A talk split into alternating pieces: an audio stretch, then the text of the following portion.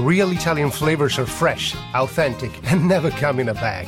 Like Carando Premium Meatballs. Our savored meatballs are made from 100% pork and blended with zest Italian herbs, spices, and cheeses, delivering that perfect balance of fresh flavor you crave.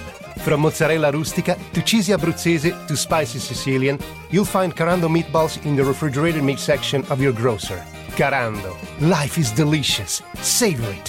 For recipes and more, visit carando.com.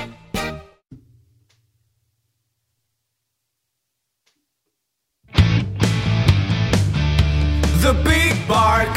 Listen up, dog owners. It's for you, all you canine lovers. It's your favorite podcast, The Big Bark, with your host, Darragh Burke, and canine co hosts, Bruno and Milly. The Big Bark. Hello and a big welcome to another episode of the Big Bark Podcast, Ireland's favourite canine podcast. I'm your host, Darragh Burke, and I'm joined, as always, by my wonderful canine co-hosts, Bruno and Milly. Now, first of all, this one, I want to take the opportunity to thank everyone for tuning in last week, uh, the first episode of our summer series, which was all about the Dogitude Festival that's coming up. It's become one of our highest rated and downloaded episodes to date. We have over 8,000 downloads so far on that, so I'm absolutely delighted with that. We'll be chatting with Paddy from Causey Farm again uh, next week in the run up to Dogitude, just to get a little update on if there's anything else added and to remind people about what's actually happening on today. Now, don't forget our competition to win tickets for Dogitude is still running over on Instagram, and that runs up until Friday, uh, this Friday coming. And you have a chance to win four tickets to Dogitude, so get on over and check it out. Now, back to today's show. Coming up a bit later on, we'll be chatting with vet Siobhan O'Neill from Treaty Vets in our health hub about the different ways summer and everything that goes with summer, such as like pollen, bees, swimming, anything like that can affect your dog. We'll be checking in our news desk with the latest news in the canine world, and we'll be telling you which venue is our dog friendly business of the week, and we'll give you some details on how your pup can become the big bark dog of the week. We'll also be chatting a bit later on about the importance of teaching families with children to train their dogs so the dogs and children can live side by side and can learn to respect one another and particularly one another's space. Now, Debby Lucken, the founder of Kids Around Dogs, has signed a successful protocol to overcome the fear of dogs and kids and has built Kids Around Dogs to help children and help dogs live in harmony together. Now, Je- Debby joins us now as this week's co host. Debby, a big welcome to the Big Bark. Thanks for joining me today. Hi, thank you so much for having me. No problem. So, Debby, we'll be chatting a bit later on about the importance of training so that dogs and children can live together and get along together. But first of all, would you like to give our listeners a bit of background on you? Yes, of course. So um, I'm actually originally from Switzerland, but I've uh, lived in the UK almost 20 years now, and I'm based in Dorset Poole. I'm a qualified dog trainer with the uh, IMDT and a behaviorist with the ISCB. I'm part of a few uh, associations, uh, such as the Dog Welfare Alliance, the ICANN, um, PPG, PPN, all those uh, all those companies. And uh, um, I have uh, have a daughter who's ten years old, uh, and when she um, when she was a bit younger and she started having friends over, um, uh, she brought those friends over, and I realized how they were. Um, uh, a lot of children who were scared of dogs, very scared of dogs so much that they would climb on their parents or try to get away, try to run away, screaming. Um, and they would full aware the dogs would be in the house when visiting. Yeah, they would they'd be happy to come. And then once they realized um, that actually a dog was really there, they couldn't quite cope with it. Um, and then I also saw the other side of things. There were children that were well, way too confident around dogs. Um, they were on our dogs' faces. They were they were trying to even um, uh, ride one of our dogs. So it was um, it was the polar opposite of the uh, children were scared of dogs. So I started looking around to try and find a solution to help um, to help children to make sure that they knew how to be around dogs and how to um, how to understand them and how to not fear them. And I realized there was uh, nothing in the UK for uh, for this issue, and so I uh, started Kids Around Dogs, and now we are successfully helping uh, children all over the country um, to to be um, happy around dogs and to make sure that the dogs are happy around children as well. Um, so that's uh, that's us. that's fantastic, and it's all been going. It's all been going well for you. Uh, how was everything? I suppose during COVID, I'd say there was a lot of adjustment there.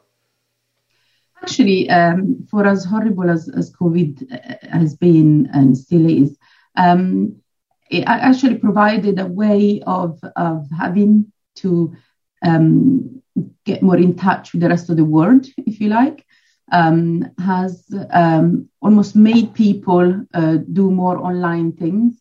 And that I think has helped uh, Kids Around Dogs to reach out to other parts of the countries. We have some members in Ireland as well, and Canada, in the US. Um, and, uh, and I think that maybe without COVID, um, we wouldn't have been able to, to have so many people uh, join us online. Uh, all our courses are done online, um, and uh, the protocol to overcome the fear of dogs is also actually seven online sessions um, to teach children uh, around dogs and to help them through um, little games and um, uh, get them more familiar with dogs without being confronted with them just yet. And then we also have face to face sessions. So, overall, COVID, um, if anything, might even helped us to, to, you know, to grow and be where we are now. That's brilliant. Okay, so we're going to come back a little bit later on to how like dogs and children get along together, and we're going to talk a good bit more about you with that later on. Now, first of all, we're going to go over to the newsroom, and we're going to get our well our segment called "The Weird and the Wonderful." So, just a moment, and I hope I have the right sound effect here. Okay.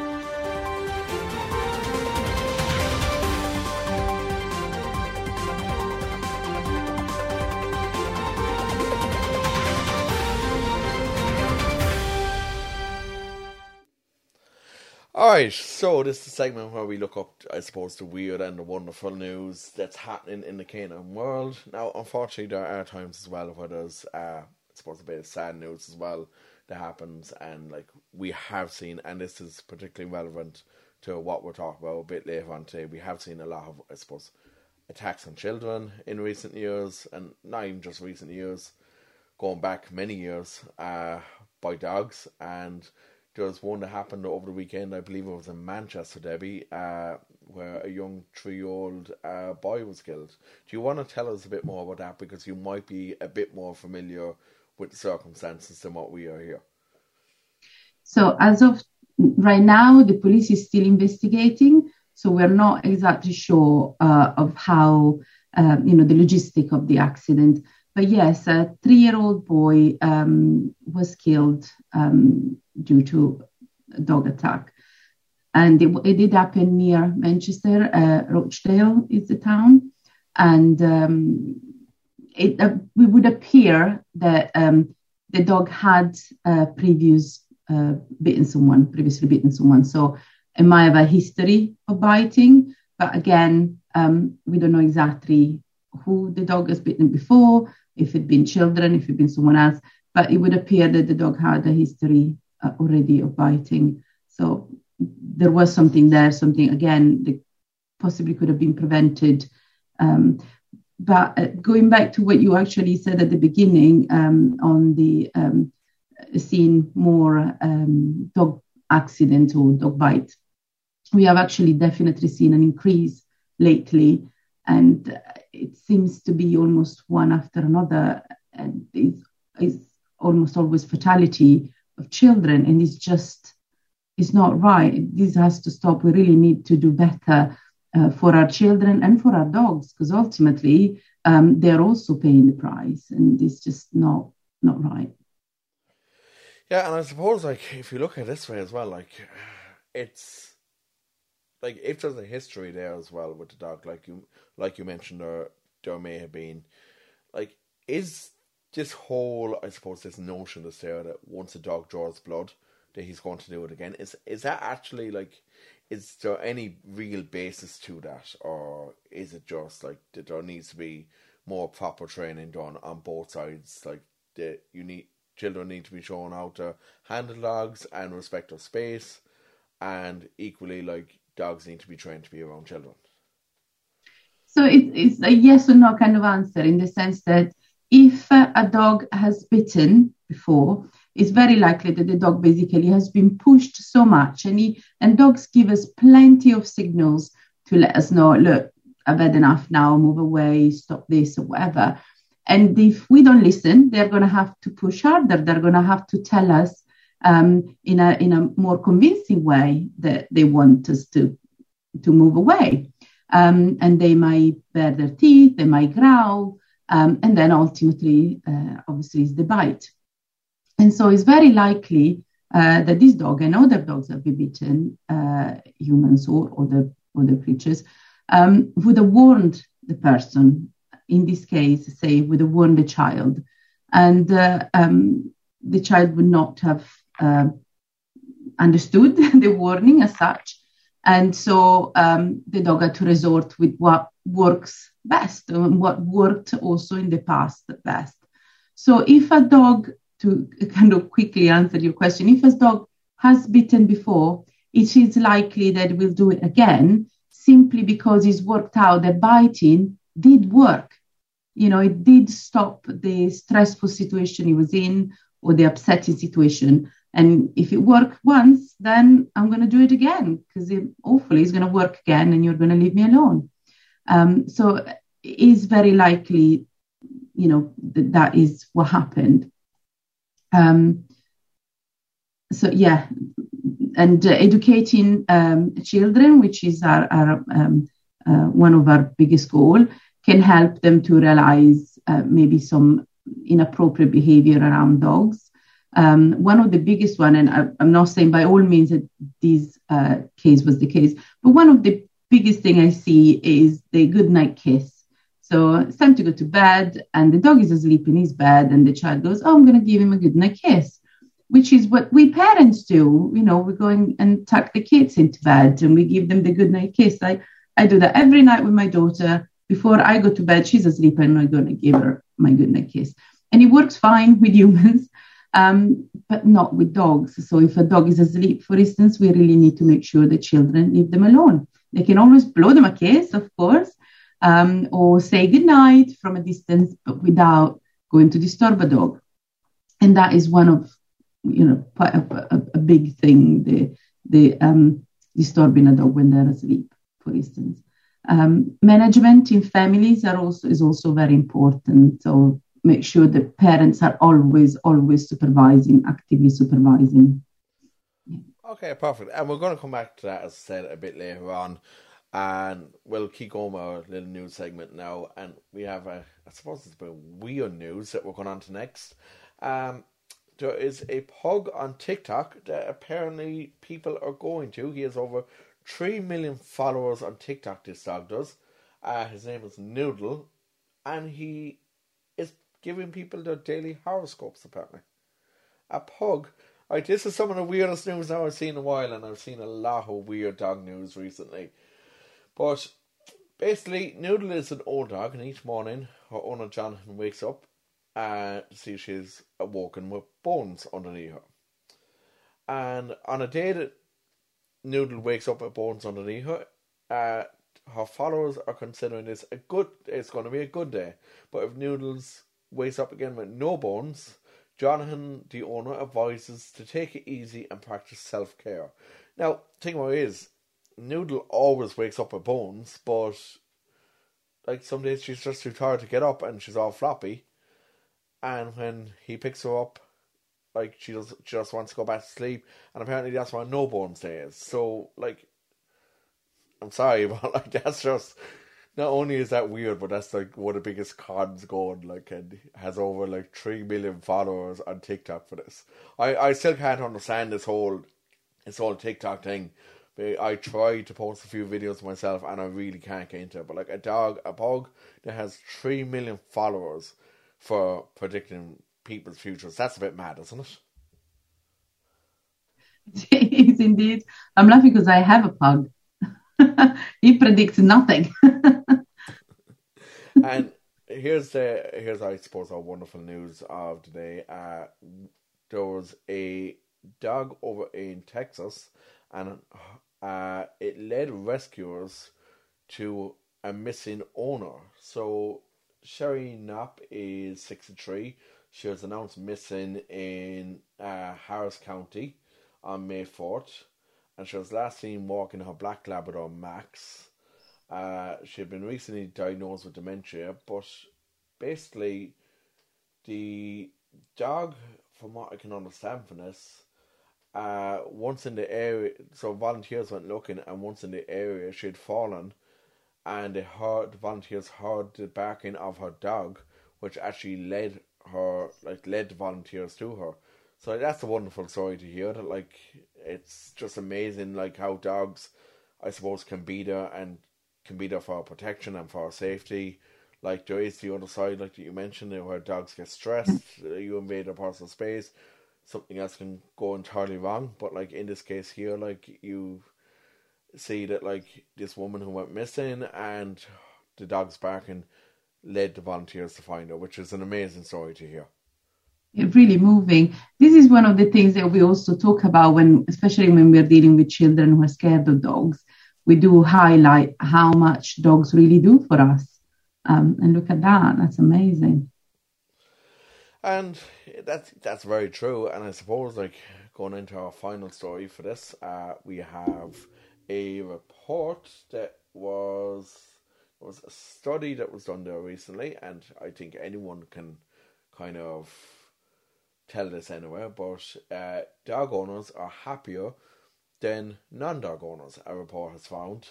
Uh, study of two thousand two hundred and four adults found that dogs benefit from the simple act of walking their canine chum, and thirty one percent feel less lonely when they go for a stroll with their pet. Uh, 69% uh, of dog owners have more meaningful interactions.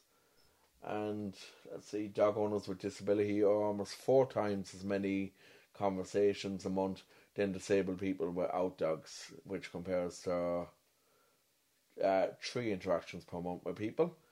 And 81% of dog owners attributed their social interactions and connections to their dog. Like, being a dog trainer yourself, Debby, uh, what what's your view on that? Oh, I completely uh, see that, and I see it even just myself. I well, I talk to my dogs all the time, um, so you know that conversation is uh, is very interesting also.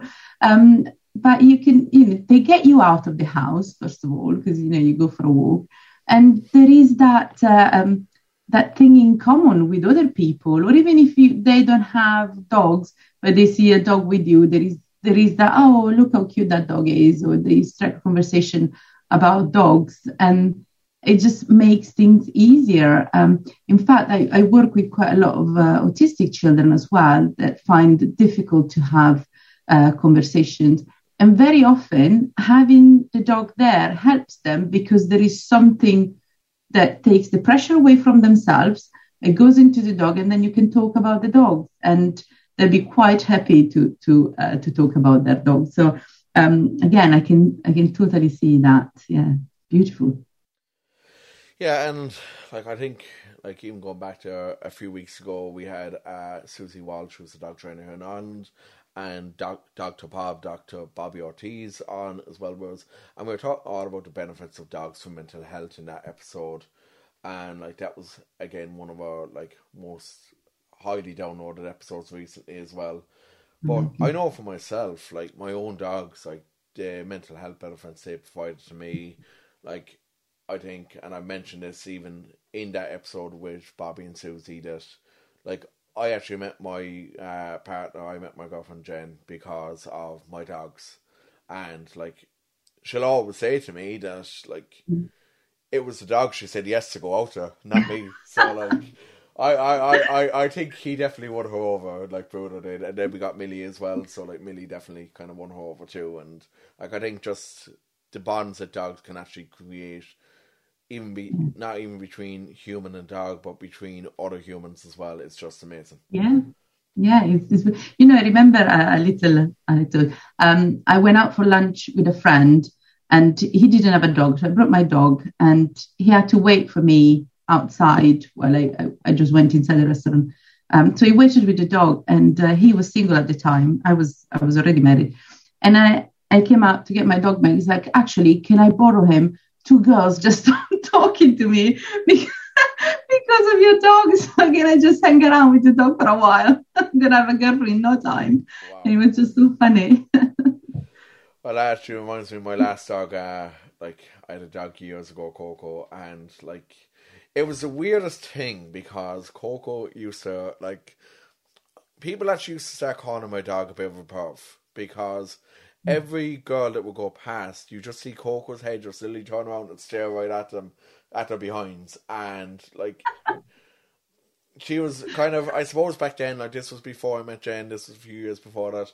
And she was meant to be like I suppose my little wing dog as I called it back then, but I was like, Oh my god, dude, you're embarrassing me. Stop. Stop doing this, please. And I suppose there was another day that like I was down in the university here in Limerick and she actually I threw a frisbee. Now the frisbee got caught in the wind and it went the completely wrong way and I was like, oh, oh there was a girl like walking past, I was like, Oh god, oh shit, this is gonna end really badly. And luckily the frisbee didn't hit her. But Coco Lily just tore straight through her and turned her upside down just to get the frisbee. Like Coco oh walks Oh over and see, Are you okay? Yeah, you're grand. I got out my frisbee and I'm just like, What the hell happened? yeah.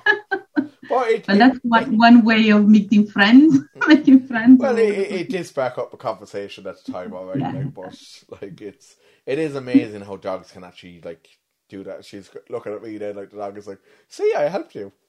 yeah. I'm just like, "Oh God, this is so embarrassing." But anyway, that is our, I suppose, a bit extended, uh, weird and wonderful for this week. And next up, we will have our health hub, and to do that, we go over to Treaty Vets to talk to Siobhan O'Neill.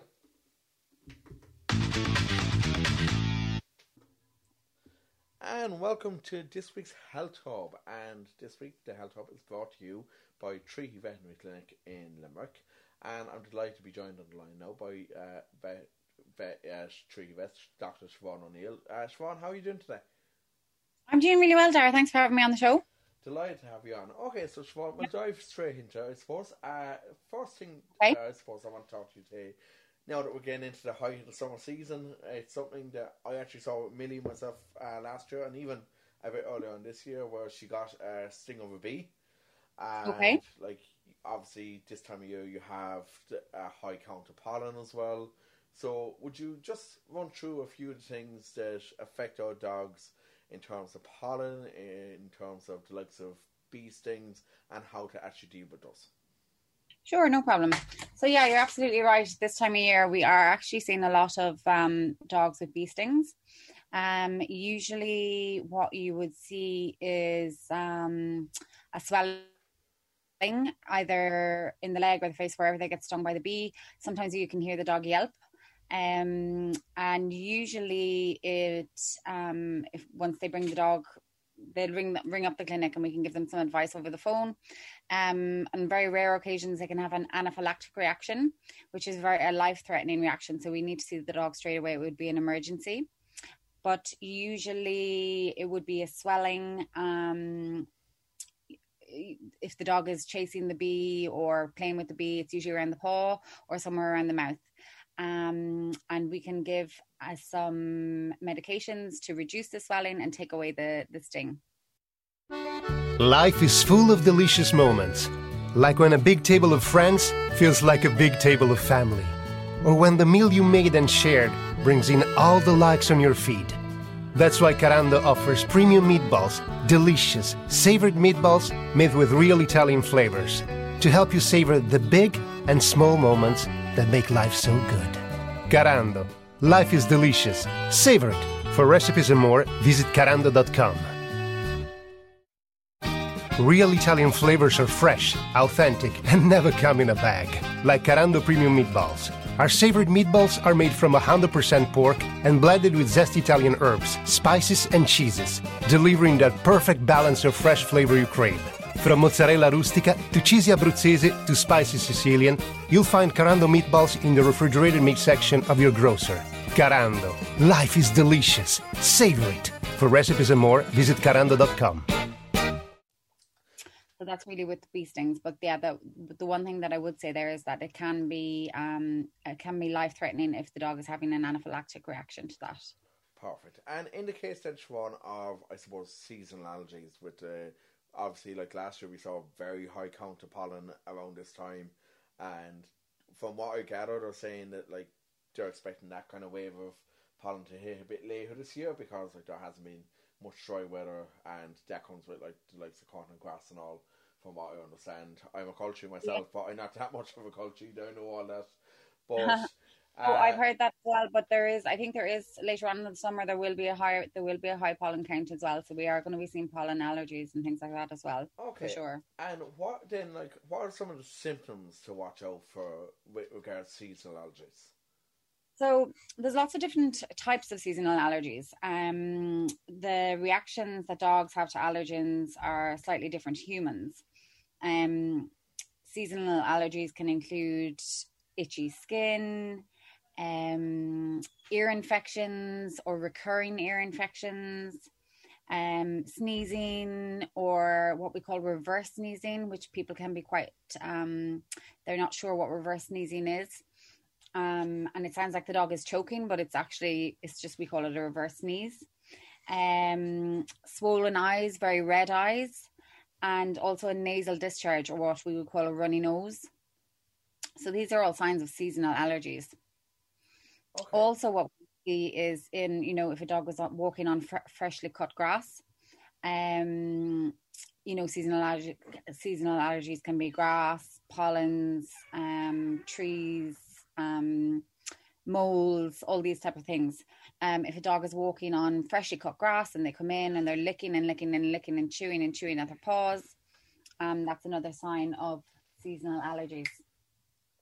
So it's very, very important to make sure that if your dog is chewing at the feet or um, uh, if there's very redness in between the toes or if there's moistness in the toes, that you keep the, the dog off the grass for about three to four days and also make sure to give them a good rinse down. The feet have to have a good, good rinse down and a good dry off before they come inside. Okay, perfect, Siobhan.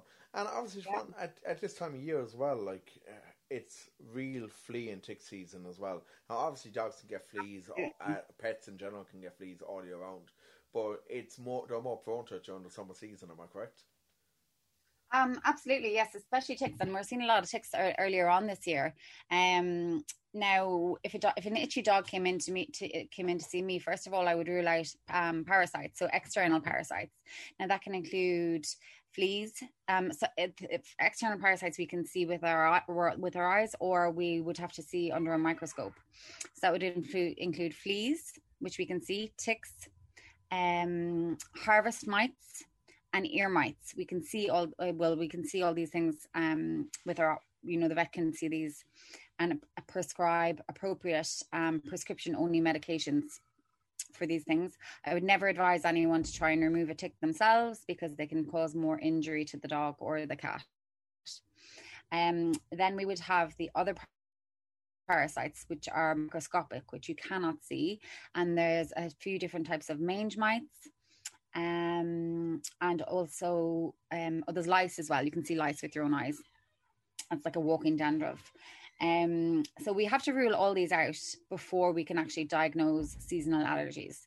And it's really, really important. I can't stress how important it is to use a good preventative um, parasite treatment either every month. We provide monthly treatments or every three months. And this can be in topical form um, where you place um, a small amount of liquid at the back of the head, or it can be in tablet form. There's lots of different types we can give, and we assess each each dog and cat individually, and rabbits and guinea pigs and all the small little furries. They all need them as well. Um, we assess them all individually, and then um, come up with a tailored plan for what they need, and then we we would send reminders out monthly and every three months, depending on what what product we use. Okay, that's fantastic, and that's really good information. If mm-hmm. you feel that your dog has a serious allergy, obviously the best advice is to contact your vet at once. Absolutely, for sure. So once we've ruled out um, external parasites, um, then we can get into the allergens. Is is it a seasonal allergy? Is it a um, environmental allergy? Is it a food allergy? Um, the food and the environmental allergies, sometimes we can change the, it can be down to nutrition. Um, that's very important. Um, so sometimes I would just recommend trialing a veterinary prescri- veterinary prescription diet. It's like a, a derm diet, a skin diet, or a hypoallergenic diet. Now, you would have to use this diet for at least six weeks before you would see any results, and the dog can, or cat can have no other treats unless they are hypoallergenic. Um, along with these type of diets, we can use lots of different types of medications. There's lots of medications that we can use for skin um, allergies. So the chewing of the feet, the redness of the belly, the so or the redness around the face, the itchy ears, the chronic uh, what we say chronic itchy ears is uh, just recurring ear infections. The ears are basically an extension of the skin. Um, there's we can try. It's really trial and error, so we can try them on tablets, um, different tablets types of tablets, and then we would see them back every week and then see them back in two weeks time and just see how they're getting on. We can give injections. There's different types of injections that we can get monthly injections. Um, so there's lots of different things that we can do but we have to assess every single patient individually. Every single patient is different.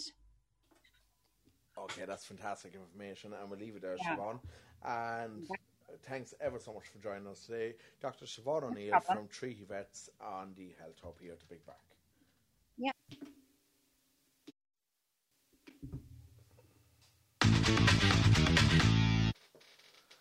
Okay, and thank you again to Siobhan O'Neill from Treaty Vets. Thanks to all the team at Treaty Vets. And it, I suppose, like they do such good work. Even uh, Milly there recently, she decided to fight with bumblebee and like they were able to get her on antibiotics. Her nose got all swollen, they were able to get her on antibiotics and like at least like she's completely healed now, so she she's been a bit stoned at times because she's literally been lying there with her legs up in the air and like, are you are you all right there? Like, uh, but she's loving life anyway, and she's back to herself. And anyway, now we're going to move on, and Debby, we're going to talk about our main topic today, which is, and we touched on already in our in our newsroom, but it's all about kids around dogs and helping kids to actually live with dogs and respect our personal space. So, Debby, like as you mentioned, you got into this because you saw there was no real, there was no one really doing this in the UK, and it is a big thing in the UK. And like respecting a dog's space is like not even just for kids, for adults as well. It's so important. Indeed, yes, yes, yes. Obviously, we we concentrate on children, um, and the idea is because the they well they sometimes listen more than grown-ups. Um, uh, at least they listen to someone else is not their parents i should say.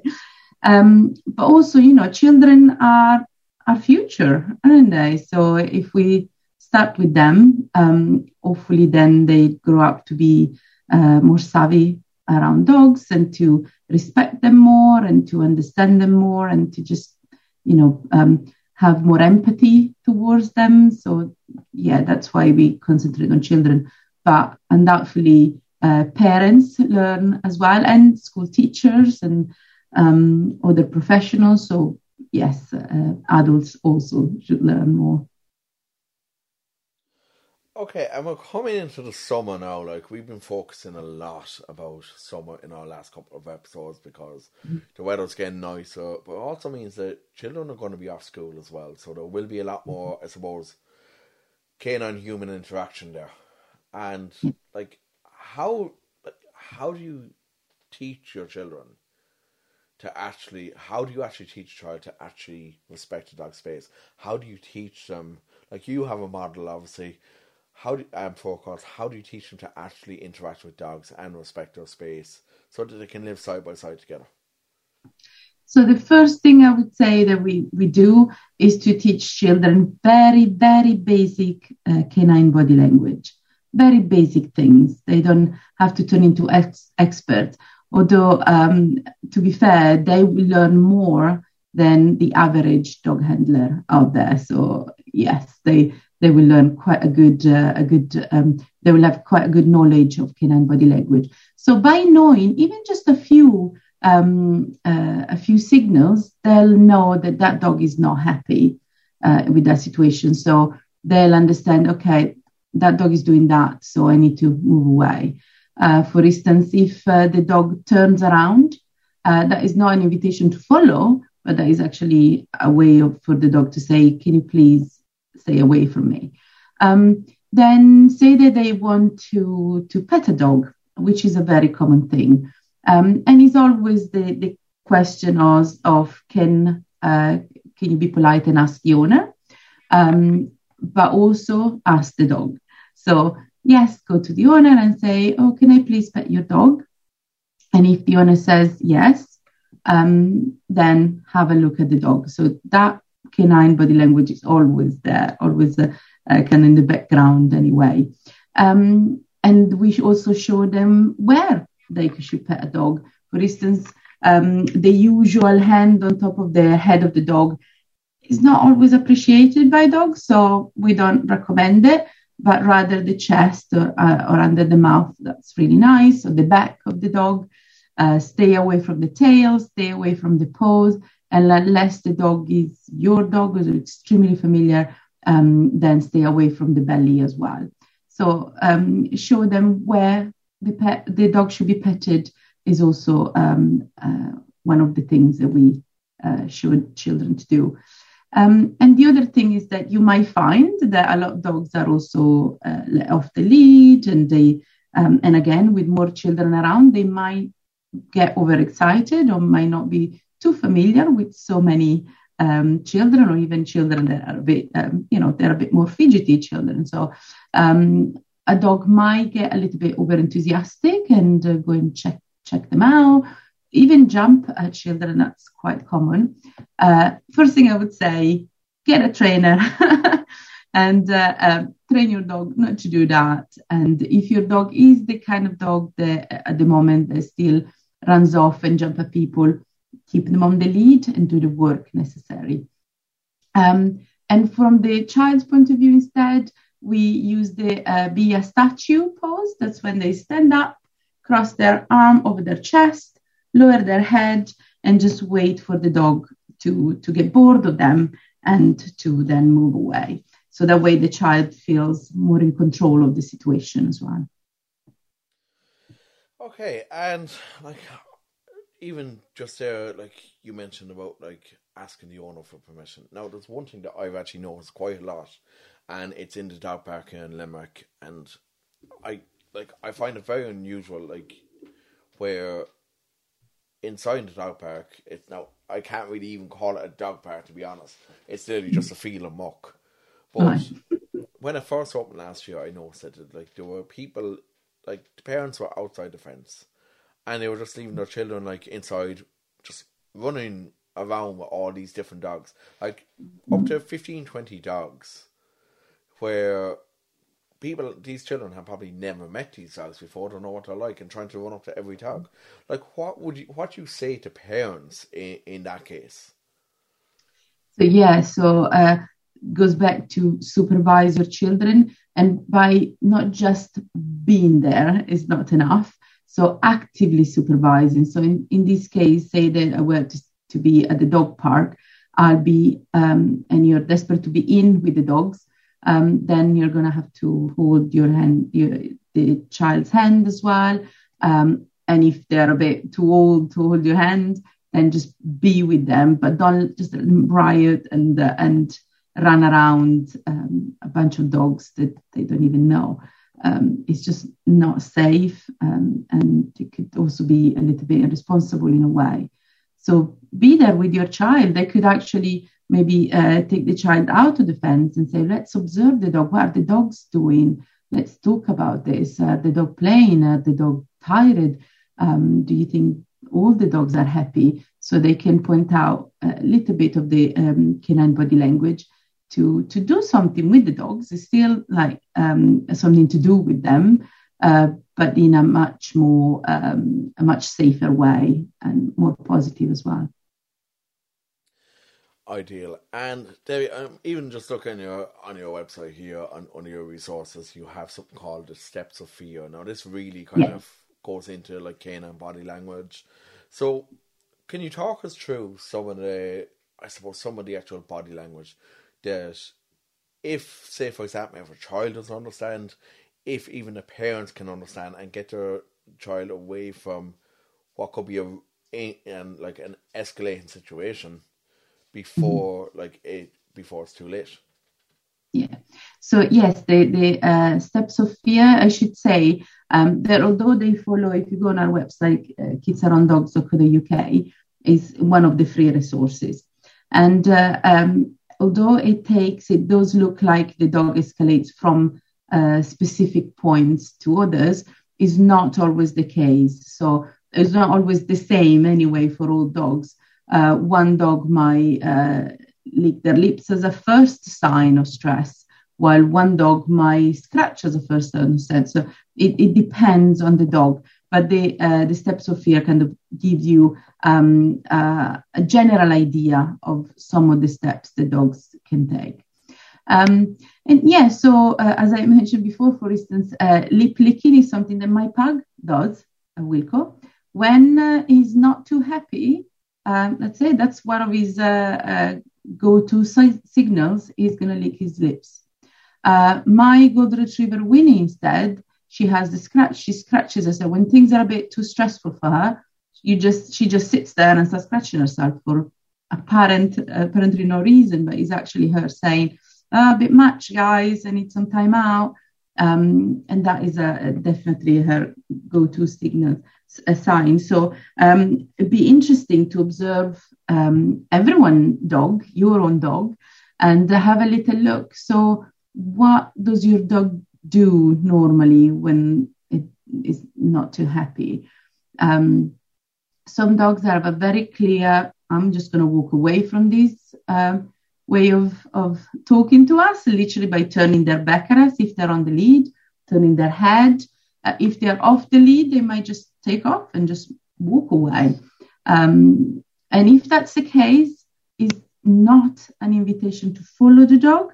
And if the dog sits and turns their head as well, we should never pressure the dog to do what he doesn't want to. So say that a child goes, "Oh, can I pet your dog?" and the dog sits and turns his head away or moves his body away. Um, we shouldn't go, "Come on, come on, um, Bruno, your dog, come on, Bruno, go give the child a cuddle. We shouldn't do that because the dog said no. So we shouldn't force the dog to do something he doesn't want to do because then he might resort to going up the steps and, and take uh, further, um, use further signals until then he reach the worst ones uh, because he's just been pushed too much. Yeah, very true. And also, Debby, I suppose on the other end of the scale, there's, there is also body language that uh, give off that they are, I suppose, readily acceptable, like to, mm-hmm. uh, like hugs or like, uh, like rubs or even like obviously belly rubs as well. Dogs, like I know my own two dogs absolutely love that. But what are some of the signals that dogs can give us, uh, where they're okay with being approached? So um, if you're in doubt, if you think, oh, what should I look for? Uh, you can also do a consent game. So first of all, um, if the dog approaches you, that's you know that's all right, isn't it? We didn't push ourselves into the dog. Is the dog that chose to come to us. So that's quite nice. Um, and then you can give them a cuddle, for example, on the back, as I said before, and count to three. So give them a cuddle, one, two, three, and then take your hand away and see what the dog does. If the dog leans in, leans into you, or uh, kind of pushes himself into you, my pug Wilco scratches with his paw when he wants more. Those are all signs that goes, yeah, I like that. Can you carry on, please? Um, if instead the dog kind of freezes or, or walks away or again turns his head away or uh, yawn, for example, as well, then I might be, mm, actually, can you stop that? I don't, I don't want you to carry on. And so we should respect that. And okay, I understand. Thank you so much. See you later. Um, so yes, yeah, so the, the, dog can tell us as well in in uh, in those ways um, that he's enjoying an interaction. That's brilliant.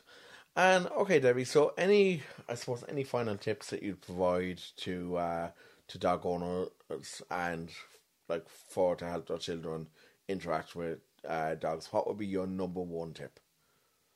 So, my one number one tip, I talked about it before, but supervision is definitely number one.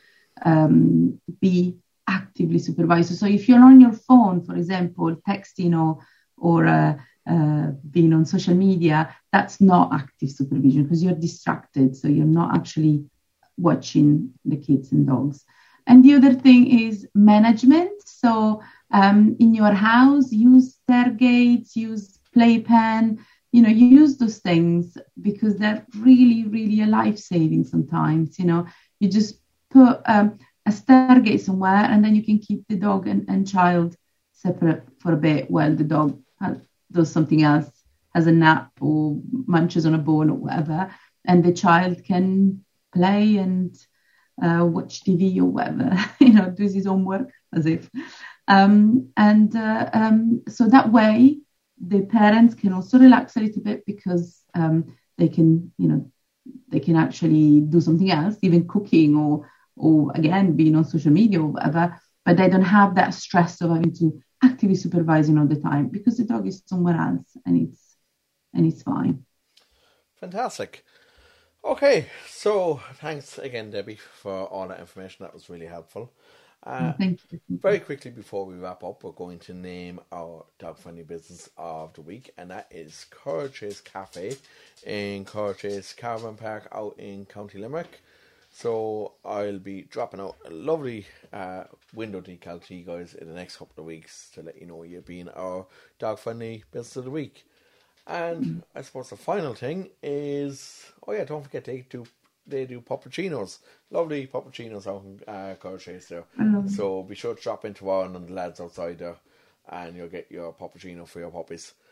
Uh, so over the next few weeks, we'll be doing our Big Bark Dog of the Week, and we will be picking people from social media, from our Instagram page, uh, for like their dogs to be Dog of the Week. We'll have a few prizes announced for that over the coming weeks, and we'll be putting up more details on that on our Instagram page later this week as well. So that's really all the time that we have today. We actually have that's quite a long episode that we have today. And Debby, thanks again for joining us today. It was a pleasure having you on. Oh, thank you so much for having me. So lovely chatting to you. No problem. And okay, so next week we'll have Peter back, as I mentioned at the top of the show. We'll have him back just to chat about everything that's happening with Dogitude. We had a brilliant episode last week with him, so we're going to have him back on again. And I think we could probably record four or five episodes, the amount that we actually talked last week as well. Uh, don't forget, our competition is still going on over on Instagram. And if you want to listen to this podcast, you can do it on our website, bigbark.ie. You can find us on Spotify, iTunes, Amazon Music, and anywhere that you get your podcasts, really. And don't forget to follow us on Instagram, on Facebook, and on Twitter. You'll find us at the Big Bark Podcast there. Listen, thanks everyone for joining us this week, and thanks again to Debby. Mm-hmm. And we'll chat to you next week. Have a great week and give your dogs lots of cuddles for us. The Big Bark, listen up, dog owners, is for you, all you canine lovers. It's It's your favorite podcast, The Big Bark, with your host, Darragh Burke, and canine co hosts, Bruno and Milly. The Big Bark